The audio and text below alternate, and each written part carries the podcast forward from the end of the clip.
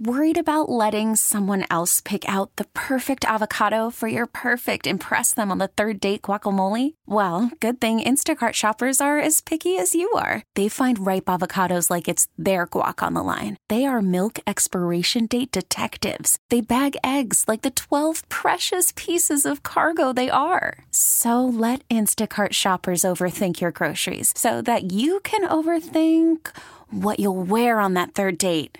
Download the Instacart app to get free delivery on your first three orders while supplies last. Minimum $10 per order. Additional terms apply. Presented by T-Mobile, the official wireless partner of Odyssey Sports. With an awesome network and great savings, there's never been a better time to join T-Mobile. Visit your neighborhood store to make the switch today. Milwaukee, start your engines. It's time to talk about all things racing. NASCAR, IndyCar, sports cars, and Formula One. This is the Final Inspection Show, presented by the legendary Great Lakes Dragway in Union Grove. Now, here's your host, Steve Zocchi. And welcome back to the Final Inspection Show, brought to you by the legendary Great Lakes Dragway in Union Grove, along with our friends at David Hobbs Honda.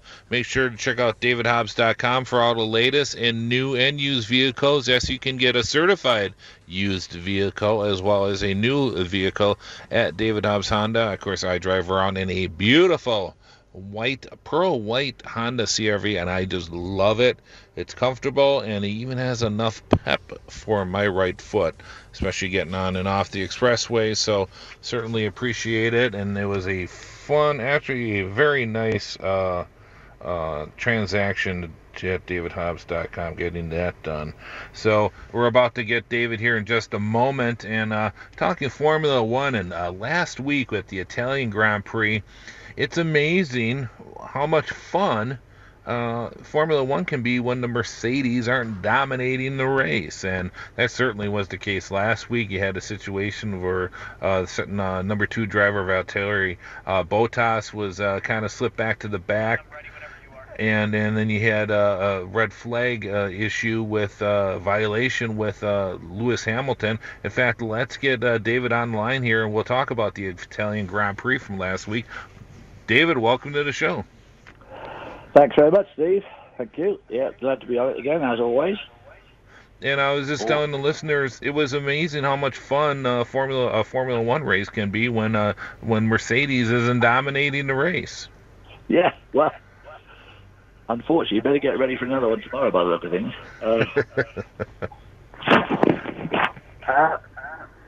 Yes, it was. It made for an interesting Grand Prix. As always, as I've always said, luck played a huge part of it, because Gasly was incredibly lucky because he just made his pit stop. And, of course, they let Lance Stroll change his tyres in the pits under a red flag, which is counter to all that ever used to happen for me. I mean, you weren't supposed to touch the car under a red flag. And there he was, changing his tyres, which gave... So anyway, he really would have finished about, 6 or 7. So, but it did make for interesting racing, which of course has reintroduced all that stuff we went through last year about having reverse grids. And Ross Brawn, who said that they go to so people may get their wish in the end. So, I don't think the drivers are terribly interested in it. Well, and you certainly saw that last week, where you had Hamilton, because of it was an obvious violation, and it wasn't necessarily you can't really. I mean, the team took the blame for it, but you could see it plain as day from the in-car coverage that he did pit under red flag conditions. Yeah. But you had a situation with Hamilton coming up through the field, and then you had the unfortunate situation with Kimi Räikkönen with the Alpha team, who went with with the softer tires and should have went with the mediums, and just dropped like a rock. So you had one driver going up and one driver unfortunately falling through the field. You did, and that was a bit unfortunate for Kimi. But on the other hand, I think Hamilton's display of mastery at the situation was similar again. When you think that he finished up 7 seconds or 8 seconds, whatever it was, and 2 places behind Valtteri Bottas, his teammate, who, of course, you know, had been duking it out, never could get above about fifth, and Hamilton pulled through the entire field and caught up with him. Yeah, I think that's a good point with Bottas because, I mean, when was the last time, well, I guess the unfortunate, I guess you could say fortunate or unfortunate, depending on your thinking, is, you know, Bottas hasn't been in that situation a while where he has to battle for position with these guys as close because usually he's following behind Hamilton in clean air. So yeah. I think it's an interesting, you know, situation where, you know, is he playing safe? In my opinion, he's the ultimate number 2 guy because he's never going to challenge Hamilton for that number 1 position. We've seen, especially in Formula 1 with politics, when you have 2 number 1 drivers on a team, it can definitely cause issues. But in this case, Bottas, I think, is the ultimate number 2 driver. He's the perfect number 2 driver for Lewis, as was Rubens Barrichello for Michael Schumacher. I mean, the same thing. I mean, he was quick enough to beat everybody else, but he was never quick enough to beat Michael. He could have done on occasion, there's no doubt about it, and I think they stole a couple of races from him, which really wouldn't have made much difference to the World Championship, but it certainly would have made a big difference to his resume when you look at the, you know, wins and losses and that sort of thing. But you're right, Bottas does make a perfect second, and you know, guys like him are always saying, well, we might have to go somewhere else, but the fact is, you know, where else would you go? Right. Yeah, and then you get... Go ahead. Well, I was going to say the other big news, of course, is this week is Vettel going to the Aston Martin team next year, which is now Racing Point, which has already just changed its name once. Now it's going to change it again to Aston Martin. I think that's a big... I don't see him doing necessarily any better at Racing Point than he's doing at Ferrari himself, but... it's difficult. No, he wants to stay in racing. In Formula 1, he doesn't want to do anything else, I don't think. But we have an interesting season coming up with a few more races. What are we going to end up with this year? 17 races, is it? Total? I believe so, yeah. Yeah, which actually, considering they didn't start till July, is pretty damn good. Well, and I wanted to bring up... Pierre Gasly, because here you have a situation where, you know, Pierre Gasly on the second, basically the second tier Red Bull team goes out, wins a Grand Prix, and everybody's like, wow, I can't believe he got demoted. And then you have a situation this morning where he doesn't make it out of Q1. So, and I think that kind of, you know, I think you understand why now he's, you know, why he's there and not at Red Bull, correct? Well, exactly, and I'm disappointed in the Honda engine this year, although today, you know, Verstappen ended up just a hundredths behind Bottas and Hamilton, so the Honda, and this is a high-speed track again, although not as fast as last week. What was the speed this year, Paul, do you know? Today? I do not know, but I thought Red Bull was was closer. I think they were only 3 to 5 tenths off, so, yeah, so they were. Yeah. It was a tighter field than it was last week. Yes, a lot tighter, and so I mean Honda must be fairly satisfied with that. And but I mean the Gasly Fiat. I mean this is only the second time this year that the Fiat has out qualified Gasly. So Gasly certainly seems to be the absolute number 1 in that AlphaTauri team, the second Honda group. And is he better than Albon? I mean, he was giving Albon a hard time last week, and he gave him a hard time at Silverstone. So I think Gasly is probably pretty good. I think he's probably better than Albon himself, but I think they made that snap decision last year and moved Gasly down, and I don't think they're going to make another snap decision to move him back up again. They're going to give Albon a bit more time, which they probably should have given Gasly a bit more time. Right, yeah. I mean, you can go either way with that, but especially with his performance today, I think he was disappointed, and I'm sure the team was disappointed at that. It is interesting, though, when you look at Perez, you know, moving on where he might end up with the racing points, like you said, soon to be Aston Martin. But, you know, Vettel, you had Leclerc qualified fifth. That was quite a surprise because Ferrari had not been showing any speed. Vettel is way in the back. You know, I mean, he's pretty much checked out for the year, hasn't he? Oh, I think so. Yeah, I really do. And to be honest, I'm not sure that he hasn't checked out of Formula One, really. I mean, yes, they've given him another drive. The fact is that last year and the year before, he had some pretty diabolical mistakes. He's made some pretty diabolical mistakes for a four-time world champion. And, obviously he's dispirited and he's lost interest in all the other cliches, you know. And so he feels down and out. But, you know, in Formula One, you can't afford to do that, as Gasly showed last week. Yeah, certainly. And, of course, this week they're in it's the Tuscan Grand Prix at Mugello, is it? And did you have a race there? I don't know if you have a race. It opened up, I think, at 74. Well, that track. Ask me who won the first ever race at the New Mugello. Would that be you? I was going to Google it before I spoke to you. But I did win at Mugello in its first year, 1974, in Carl Hogan's Formula 5000 car. Oh, we ran it in England for a few races. We ran at Silverstone. I won that. We ran at Mowry Park, and I did not win that. And then we went off to do some races in Italy and Europe. And Guy was with us. Guy was with his girlfriend, Kathy, and we all went off to Italy and had a fantastic time. The circuit is only just a very few miles from France, and we had a very good run. And it rained for the race. It rained like hell.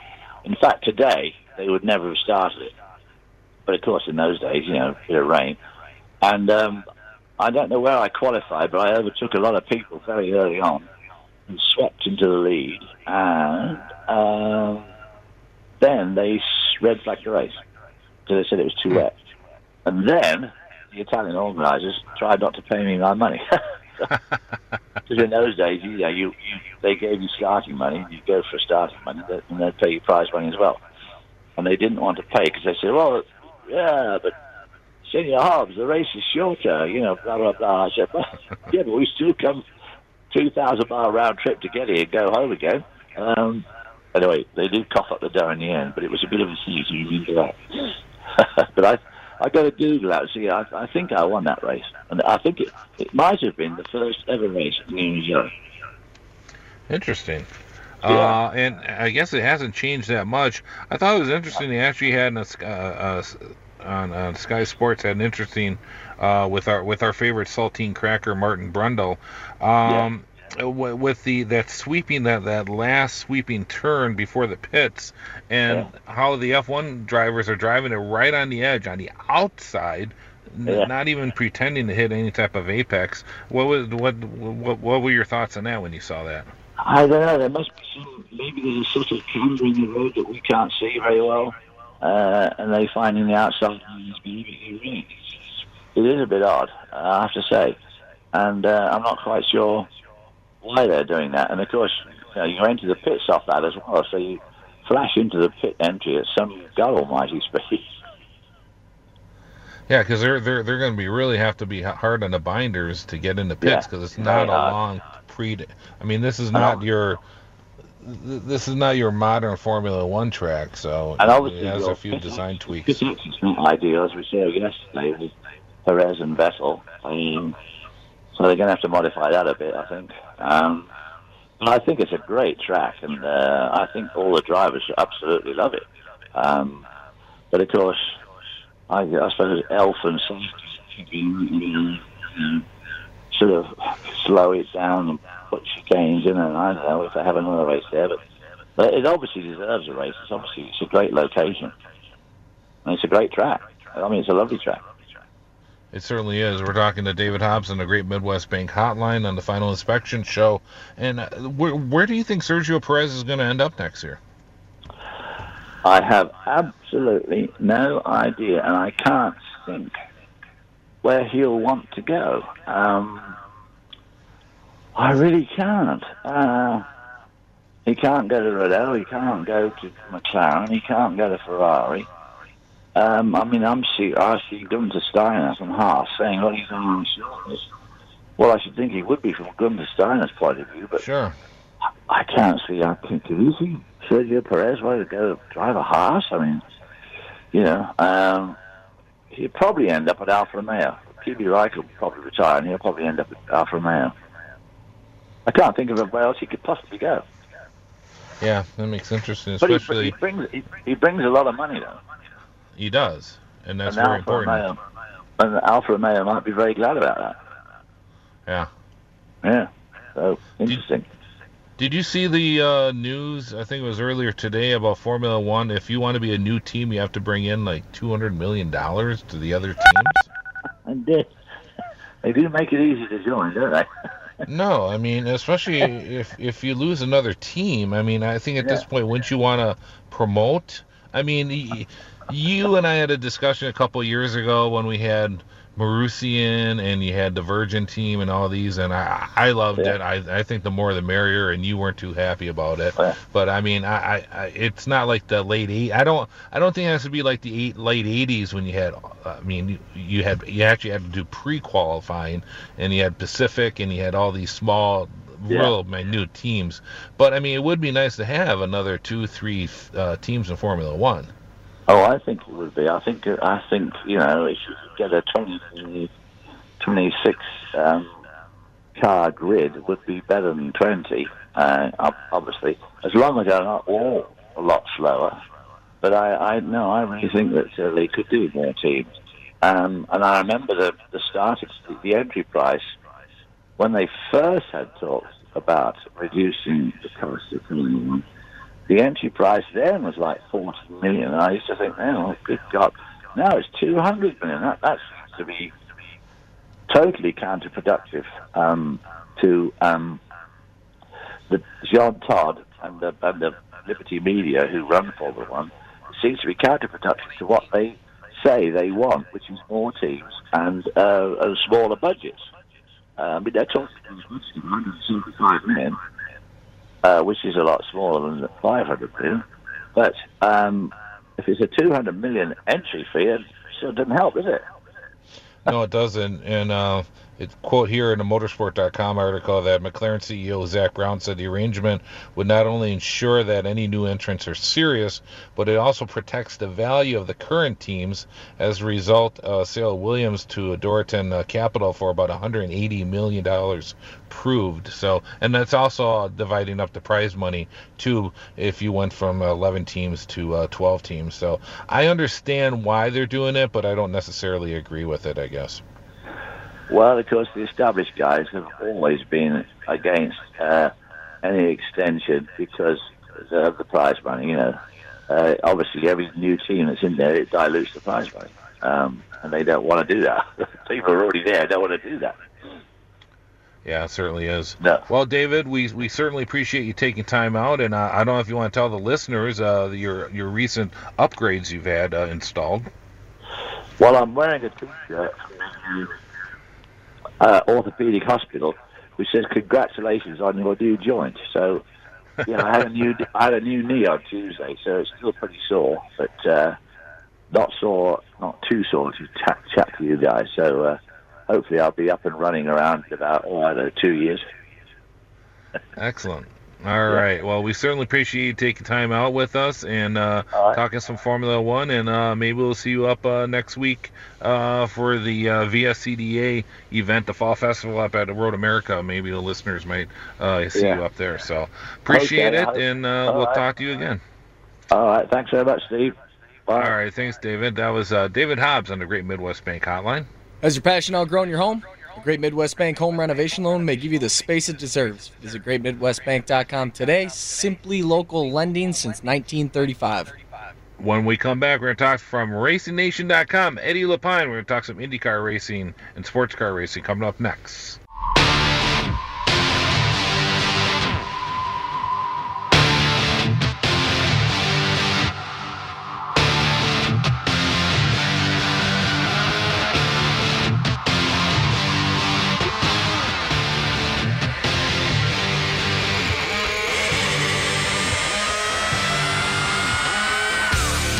And welcome back to the Final Inspection Show. Steve Zotke.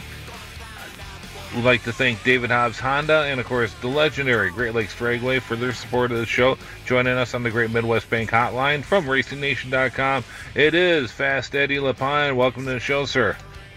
Hey, guys. How are you doing today? We're doing fantastic. A little wet. I'm down here in Chicago, and but it looks like it finally stopped in Milwaukee. But it looks like it should be letting up here finally in a little bit.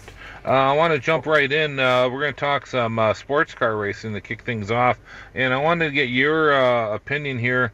IMSA revealed their 2021 season for next year. And it looks good. You got 12 events on the calendar. But they also added a caveat that they're going to join. We're going to have an LMP3 class, so we're going to have three prototype classes, and that's to bolster the car counts. Which, and let's admit, it's been a struggle for the prototypes. There's always been an ebb and flow with the prototypes with entries. And what do you think of that, Eddie? Well, I think it's good. I knew it was coming, but. I think it's going to make a little more exciting racing, too, because of the younger drivers that are in that class. Is it something they could have maybe did something where... well, I think we lost. Yeah, we'll try and get Eddie back here in just a moment here. But, I you know, my opinion, I think it would have been nice if they, because the LMP cars, you're only running two or three cars at this point. And I thought it would have been a way to maybe, through weight or engine performance, just kind of combine the two. Because, I mean, let's face it, LMP2, you only have a few cars there. Why not just combine the two classes? We'll get Eddie's opinion on that when he comes back here. But looking at the schedule, it looks pretty good here. Of course, the IMSA season's going to start off at the Rolex 24 at Daytona on July 28th through the 31st, and then it goes to St. Patrick's Day. Looks like March 17th, the 12 hours of Sebring. Eddie, welcome back. I was saying before we lost you. We're talking about the weather, and we're having storm. Our power's out. Oh, really? Here. Yeah. Oh, okay. So we got something in common.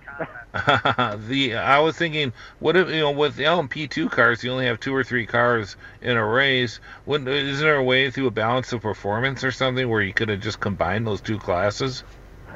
I think you're right. I think they should review the LMP2 because I think just overall, remember a couple years ago when PC was going to be a big prototype class? Right, yep.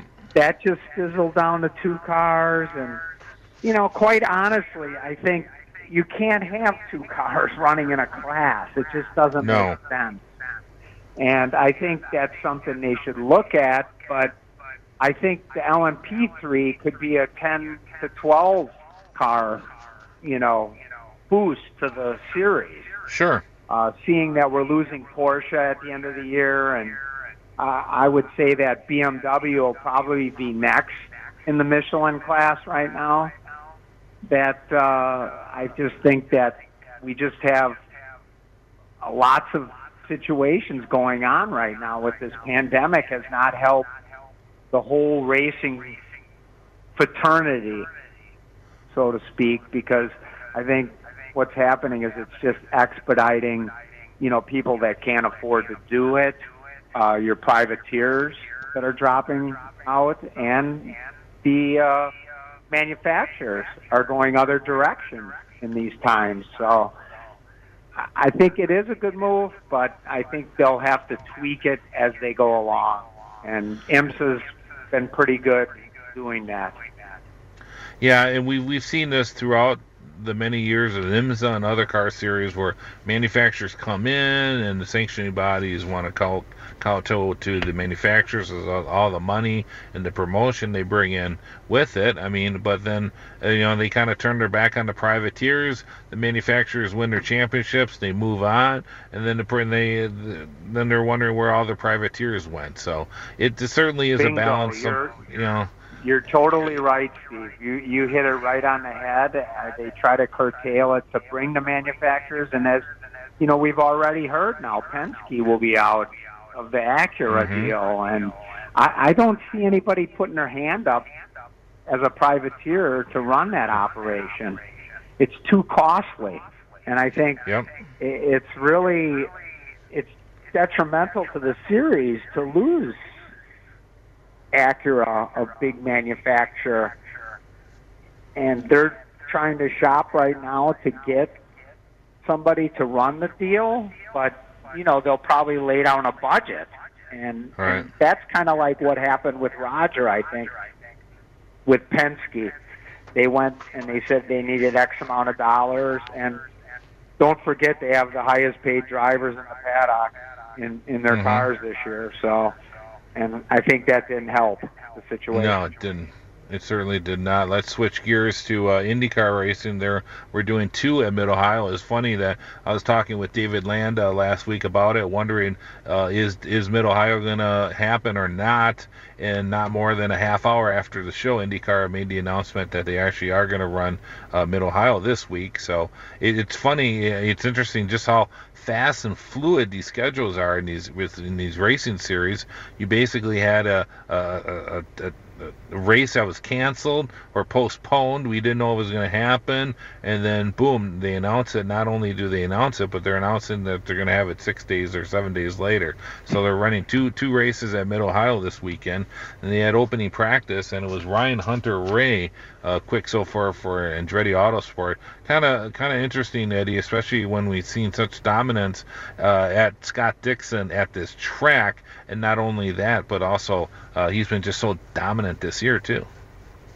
Well, and they just finished the first group, and the second group of qualifying is taking place right now. Will Power was the fastest, and it was amazing because I think Dixon was ninth fastest. He got bumped down to ninth fastest, and even in the interview with him after, I think he just got a bad set of tires, it sounded like, because he had no grip. But I think it's going to be – it's kind of interesting the way racing, like even with NASCAR and with no practice, the limited amount of practice. They had one practice session today. They're qualifying right now on the track, and then the race, the first race is going to take place a few hours later at 4:30 Eastern. And it really makes the teams work because Pato O'Ward crashed in the session. They got the car fixed, and I think he was like fourth or fifth fastest. So it's kind of, it puts their backs against the wall too for the teams if they do have a problem. But I think it's fun that they're doing like at Road America where they did the two races on two different days. It's good for the fans, and they had 6,000. They let 6,000 people in there at Mid-Ohio, and as they said on the radio, they were sold out. So. Yeah.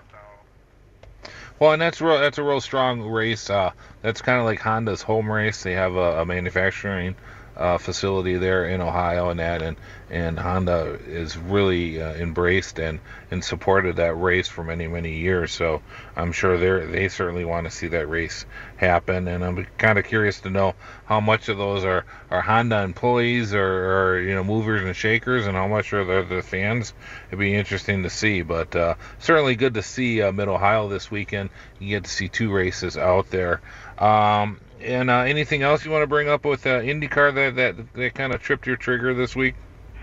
Well, I just think these younger drivers are just adding a different they have such a stellar, another rookie field this year, and I think it's going to be an exciting race in a few hours. Yeah, it certainly is. And you look at, but not even even from last year, Felix Rosenquist, what he's been able to accomplish so far this year with Ganassi. And then you have, we brought it up when we had him on the show a couple weeks ago, Michael Shank Racing, with them finally being able to step up full time and seeing what Jack Harvey's been able to do and his progression.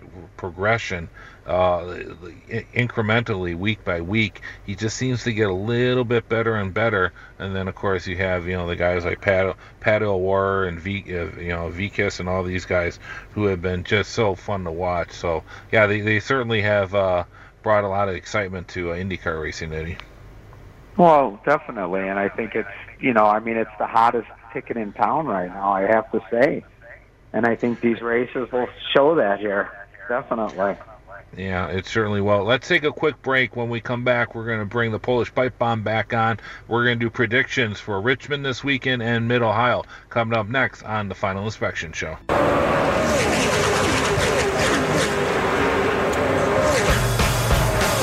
This is Final Inspection with Steve Zocchi, presented by the legendary Great Lakes Dragway in Union Grove on 105.7 FM, The Fan.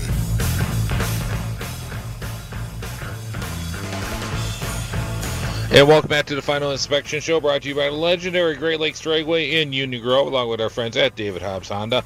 And I just want to give our listeners a reminder on September 20th of this year, on a Sunday, at the New Berlin VFW is the next Hales Corners reunion. Make sure you check that out. They should be running from 10 to 6 p.m.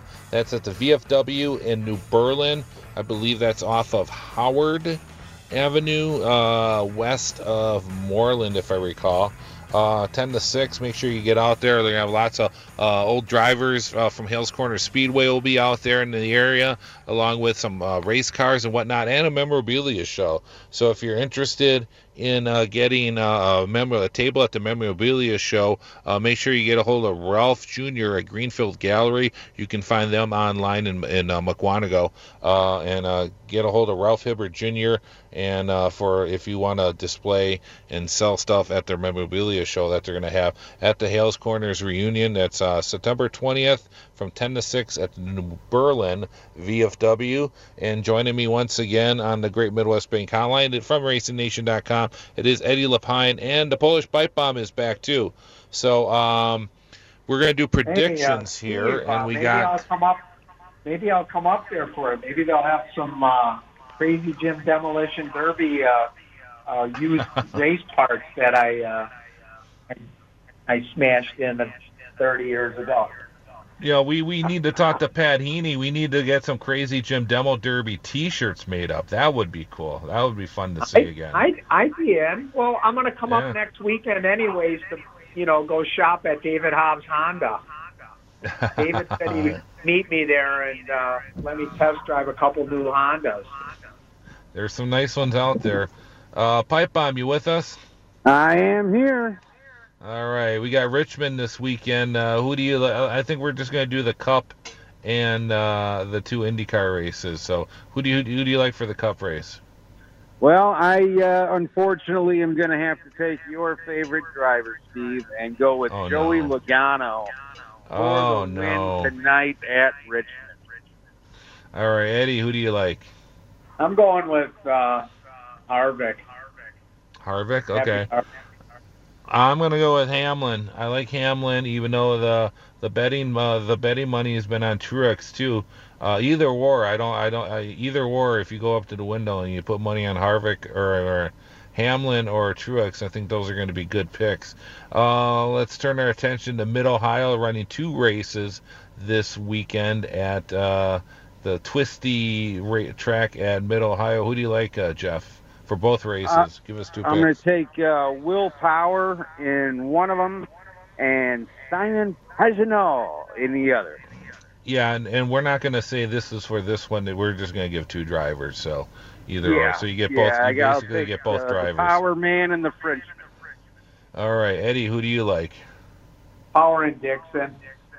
Power and Dixon. Okay, I am going to. Oh boy. I am going to go with Dixon and Pagenaud And I hope Austin is writing these down. Or somebody's sure writing these down. That's what we got playback for.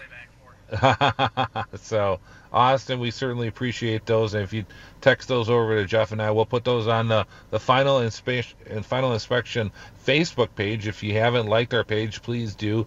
That's TFI, the Final Inspection Show on Facebook. And we post not only our pics there, but lots of interesting photos from the Pat Heaney collection, courtesy of Scott Krieger. We certainly appreciate his submissions. A lot of neat stuff, especially old race photos from the Milwaukee Mile, and then we post the latest from Eddie Lapine and Jack Webster and all the great team there at RacingNation.com, and then the latest breaking news, we put it up there. So, Jeff, anything else you want to cover before we leave? Well, we didn't really talk about Bubba Wallace leaving Richard Petty Racing, and I think it's going to be interesting because he did say that part of his contract, he was part owner of that team. So for him to move to another team, I'm sure he's going to have to sell his portion before he moves to a different ride. But, so Bubba out of the 43 next year opens up possibly a seat for good old Eric Jones. Yeah, that does make sense because there's been some talk of Denny Hamlin getting into some ownership role. And if you think of it, if Joe Gibbs really wants to do a satellite team correctly, and what better way than to put Denny Hamlin in a situation where he can be part ownership, although I don't know why they wouldn't do that with KBM, with Kyle Busch Motorsports. But it's interesting to see if anything has changed, or is this a deal with Toyota? Toyota maybe want to increase their footprint a little bit in the Cup Series. So maybe if they do... somehow, I don't even know how this will work at this point. Let's put it this way. There'd be a lot of lawyers involved in this, Jeff and Eddie, especially when you got ownership stakes and whatnot. But with Denny Hamlin and Toyota doing something, it'd be interesting to see. And not necessarily with Denny driving, of course, but that could happen in two years. So we'll see what happens. Eddie? The lawyers will be the ones that benefit, and you could probably use all the money to sponsor another car. With all the lawyer fees. Yeah, absolutely. I don't think that Gibbs really cares about having a satellite team. We saw how bad he stuck it to Martin Truex when Truex was at Furniture Row and they started kicking Gibbs' ass on a week-in, week-out basis. So I don't think he really wants to get Denny Hamlin or some other quality A-list driver behind the wheel of a team that's not 100% owned by him. Well, I don't think it's necessarily him, though. I think it's Toyota. I think Toyota wants to add another team, and what better way to do it than that way.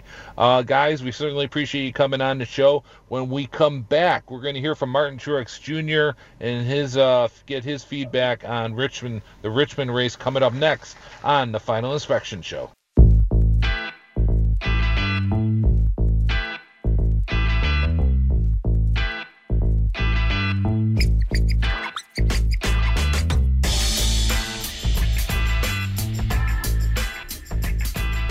Hey, Martin, appreciate your time. Earlier, Chase was on the call, and he said he thinks you guys are okay, and there's a mutual respect there. I'm just curious to get your take on, the whole thing, and if you guys are okay, and if that's just a natural factor of playoff intensity, the incident last week.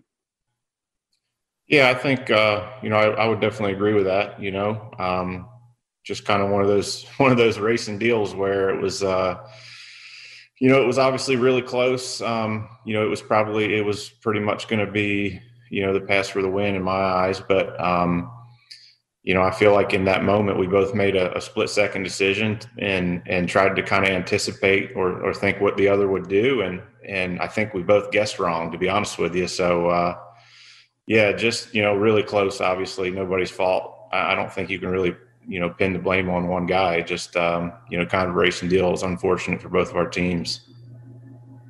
Thank you. Appreciate your time. No problem. Thanks, Woody. Okay, we're going to go to Bob Pockris. Go ahead, Bob. Yeah, so Martin, are you thinking that he's going to lift in that situation? And I'm also curious, when you see the replay, are you like, did it look worse than what you thought it was at the time? Honestly, Bob, in the moment I thought, you know, I had enough momentum. And I said in my interview after the race was, I thought I had the momentum. I thought I was going to be able to get him cleared. You know, and then that the very last second that I seen that, you know, he was kind of just right there on the corner, you know, there was no way for me to, you know, keep from sliding up the hill. I mean, it's Darlington, you know, once you commit to the turn, especially, you know, with a bad angle, you're going to use up all the racetrack. So, yeah, I mean, I honestly thought that, you know, I knew it was close. But at that moment, you know, I couldn't do anything. I was committed. So, yeah, just the way it worked out. Thank you. Okay. We're going to take our next question from Claire B. Lane. Go ahead, Claire. Thank you. When you think about Richmond and the playoffs, what are your thoughts? I mean, you're such a consistent driver. You don't get wigged out. You don't think about aggression. You guys are aggressive all the time. But what are your thoughts about it in general?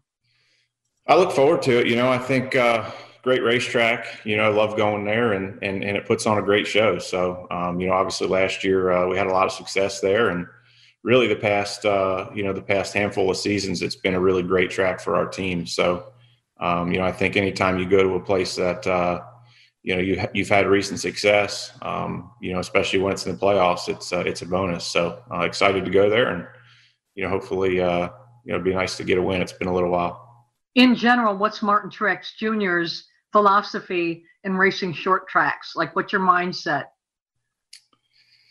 You know, I think it's I guess a little bit different for each one. I think, you know, at Richmond, I just focus on the things that we've been able to work on to be better there, and you know, just try to remember, you know, kind of the things we've been working on, and you know, how to approach the driving part of it as far as, you know, tire saving and how hard to push and what kind of, you know, balance you need throughout the race to be good at the end. Good luck. All right. Good luck. Thanks, Claire. Yeah. Okay, we're going to take our next question from Nick with the Richmond Suburban Newspapers. Go ahead, Nick. Good afternoon, Martin. So you have been undefeated in Virginia across the last four races, Martinsville last two, and Richmond, of course, sweep last year. You know, and all four have come with JGR. What would you say you've kind of found with this organization since joining them, knowing the success they've had at Richmond, of course, at Martinsville as well? What, you know, as far as communicating with them, guys on the team, what have you guys just kind of found to basically break your, you know, short track streak, winless streak back then, and then now you have four straight? Yeah, you know, I think it's just, it's kind of a, you know, a deal where we got to working on certain things and, you know, trying to get the car to do certain things that I like it to do. And you know, working with the same group of guys for, you know, a few years there, obviously at Furniture Row, it kind of began. And, you know, being able to go to JGR with, you know, basically the same race cars and a lot of the same people, and just continue really to work in those same directions in those same areas. So, you know, I think, you know, short tracks are places that are very unique, and, you know, things that have worked in the past, typically you can carry through and use them for seasons. So just the things that we've been working on, you know, for me particularly, I guess, not only the way I drive, my style, but, you know, making the car complement that. And obviously, you know, great team and great race cars. So it's really just a matter of putting all the pieces together and continuing to refine on them over the years. Okay, we're going to take our next question from Marty with ROC Sports. Go ahead, Marty. Thanks, Amanda. Hello there, fellow Martin.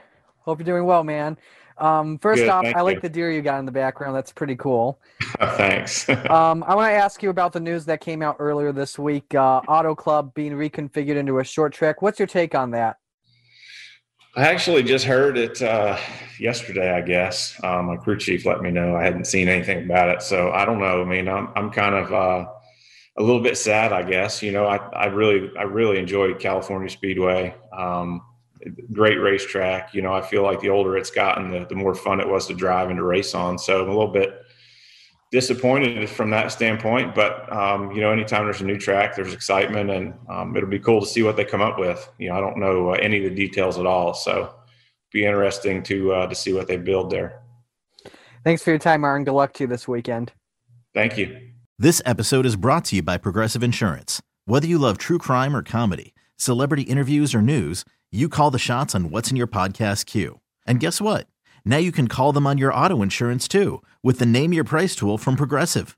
It works just the way it sounds. You tell Progressive how much you want to pay for car insurance, and they'll show you coverage options that fit your budget. Get your quote today at Progressive.com to join the over 28 million drivers who trust Progressive. Progressive Casualty Insurance Company and Affiliates. Price and coverage match limited by state law.